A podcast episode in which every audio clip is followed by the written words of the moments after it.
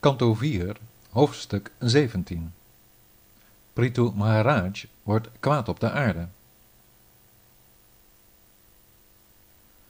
Maitreya zei, nadat de zoon van koning Vena al dus vanwege zijn kwaliteiten en handelingen was verheerlijkt als een verschijning van de Allerhoogste Heer, behaagde hij degenen die hadden gesproken met giften en bewees hij hen met loftuitingen alle eer.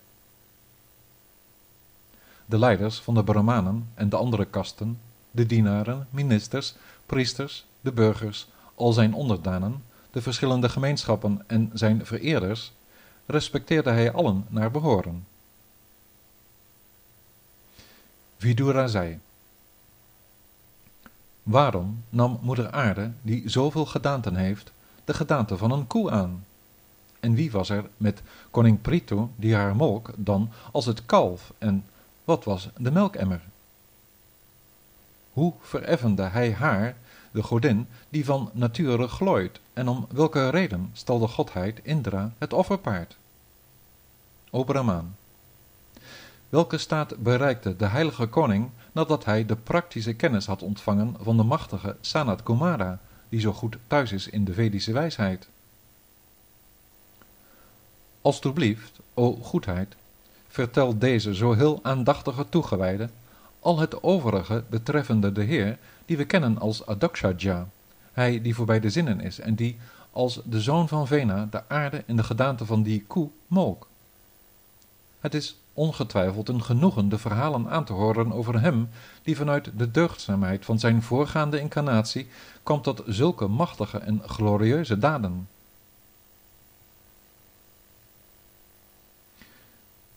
Sutta zei, Maitreya, zeer blij met Vidura die zo geïnspireerd was door de vertellingen over Vasudeva, prees hem daarop en gaf antwoord. Maitreya zei, Toen koning Prithu door de Brahmanen op de troon werd gezet, mijn beste, en werd uitgeroepen tot de beschermer van de mensen, leden de burgers onder een voedseltekort. Ze benaderden hem toen met hun door de honger uitgemergelde lichamen om hem, de beschermer van het aardoppervlak, op de hoogte te stellen. O koning, leidend onder een honger die brandt gelijk een vuur in de holte van een boom, hebben we u vandaag benaderd om bij u onze toevlucht te zoeken. U bent immers de aangewezen persoon en de te raadplegen meester die de orders uitdeelt. Alsjeblieft, o majesteit, probeer daarom ons, die geplaagd worden door de honger, het voedsel te verschaffen, o meester van alle heersers van de mensen. Als u niet optreedt als de beschermer van de mensen en de leider van de voedselverschaffing, zullen we omkomen.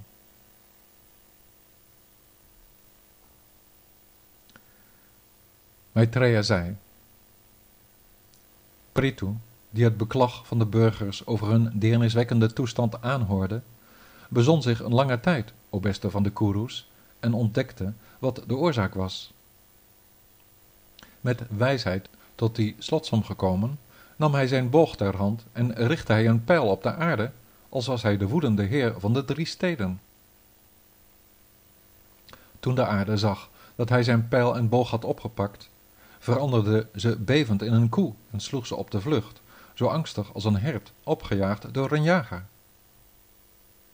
Met ogen rood doorlopen van de woede, maakte de zoon van Vena er jacht op en legde een pijl aan op zijn boog, waarheen ze ook maar vluchtte. Ziend hoe de koning haar met zijn wapens geheven achtervolgde, rende de godin willekeurig in alle vier de windrichtingen, her en der haar heil zoekend daar waar hemel en aarde elkaar ontmoeten.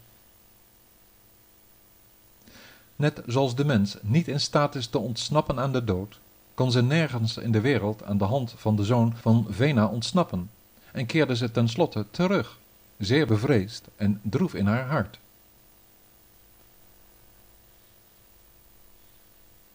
Ze zei, aangezien u nu de grootheid, de fortuinlijke bent, o kenner van het dharma, o toevlucht van hen die te lijden hebben, red me alstublieft. Uwe majesteit bent er immers om de levende wezens te beschermen. Waarom wilt u nu een arm onschuldig iemand doden? Hoe kan u, die bekend staat als een kenner van de religieuze beginselen, een vrouw als ik naar het leven staan? Als het zo is dat zeker niemand ooit een vrouw zou moeten slaan, zelfs al is ze zondig, hoeveel te meer moet het dan niet gelden voor een persoonlijkheid als u, o koning, iemand die zo vol van genade en genegenheid is voor de armen? Als u mij bereikt, deze zo heel sterke boot die de ganse wereld draagt, hoe kan u uzelf en uw onderdanen dan boven water houden?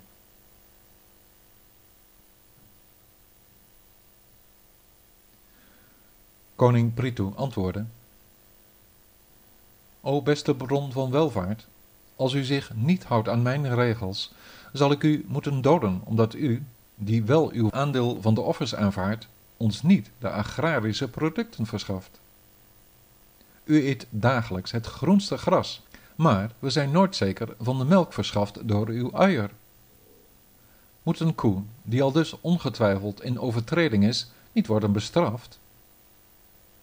Minder intelligent, mij niet gehoorzamend, levert u voor ons niet de zaden voor de gewassen, de kruiden en het graan op, die oorspronkelijk door de schepper werden gevormd, maar nu door u in uzelf verborgen worden gehouden. Om aan de treurnis van al de getroffenen die honger lijden een einde te maken, zal ik nu uw vlees aan stukken snijden met mijn pijlen. Of het nu een man, een vrouw of een uinig betreft, de koningen die hen doden, die zonder mededogen voor hun medeschepselen, als de laagste van allen, enkel uit zijn op hun eigen belang, doden niet echt. U, zo dwaas en ingebeeld, doet zich kennen als een koe van illusie. Dus zal ik u met mijn pijlen aan stukken snijden zo klein als korreltjes graan. Met de macht van mijn yoga zal ik persoonlijk al deze burgers in stand houden.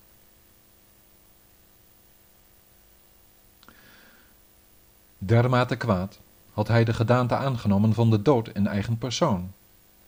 De overgegeven planeet aarde, die over haar hele lijf moest trillen, sprak toen met gevouwen handen. De aarde zei, Mijn achting voor de transcendentie, de oorspronkelijke persoon, die met de materiële energie expandeerde tot de veelheid van vormen. Die bron van kwaliteiten bied ik mijn eerbetuigingen, mijn respect voor de ware gedaante van hem die met al zijn liefde en handelen, als de doener zelf, nooit is aangedaan, omdat hij niet verbijsterd is door de golven van de oceaan van de materie. Hij die mij schiep als een toevluchtsoord voor alle levende wezens, als een combinatie van de verschillende geaardheden en elementen, hij die nu voor me staat en die, op basis van zijn eigen inspanningen, met zijn wapens klaar van plan is me te doden, bij wie anders zou ik mijn toevlucht moeten zoeken dan bij hem? U als degene die in het begin al deze bewegende en niet bewegende bestaansvormen vanuit zijn ondoorgrondelijke vermogen schiep en hen de bescherming bood van zijn toevlucht, u die middels diezelfde Maya zich nu als deze koning vertoont, hoe kan u, die bescherming wil bieden als iemand die zich strikt aan de principes houdt, me nu willen doden? Vanwege zijn onoverwinnelijk vermogen is het plan van de Allerhoogste Meester nimmer duidelijk voor de menselijke wezens die altijd tekortschieten. Hij inderdaad, die bij machten van zijn ondergrondelijke vermogens en heerschappij de schepper en zijn schepping in het leven riep, is de ene in de veelheid. Ik bied hem mijn eerbetuigingen die de oorzaak is van de schepping, het behoud en de vernietiging van deze wereld aan hem die dankzij zijn vermogens de oorzaak is van de stoffelijke elementen, de zinnen en de heersende halfgoden, de intelligentie en de vereenzelviging met de materie, aan hem die deze energieën tentoonspreidt en inperkt, en die de bovenzinnelijke oorspronkelijke persoonlijkheid en oorzaak van alle oorzaken is. U was het die feitelijk deze wereld schiep, die bestaat uit de elementen, de zinnen, de geest en het hart, o Almachtige o ongeborene, als het oorspronkelijke zwijn mij in stand houdend, tilde u mij vanuit de lagere regionen omhoog uit het water. mij bovenop het water geplaatst hebbend met de levende wezens bovenop mij staand als in een boot, bent u, die er werkelijk op uit bent, bescherming te bieden, als een held de behoeder van de aarde geworden. En nu wilt u mij met scherpe pijlen doden vanwege de melk die eraan ontbrak.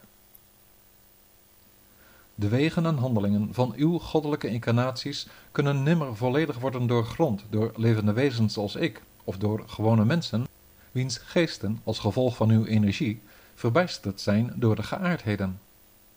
Mijn eerbetuigingen voor alles van u, u die de helden zelf de roem bezorgt.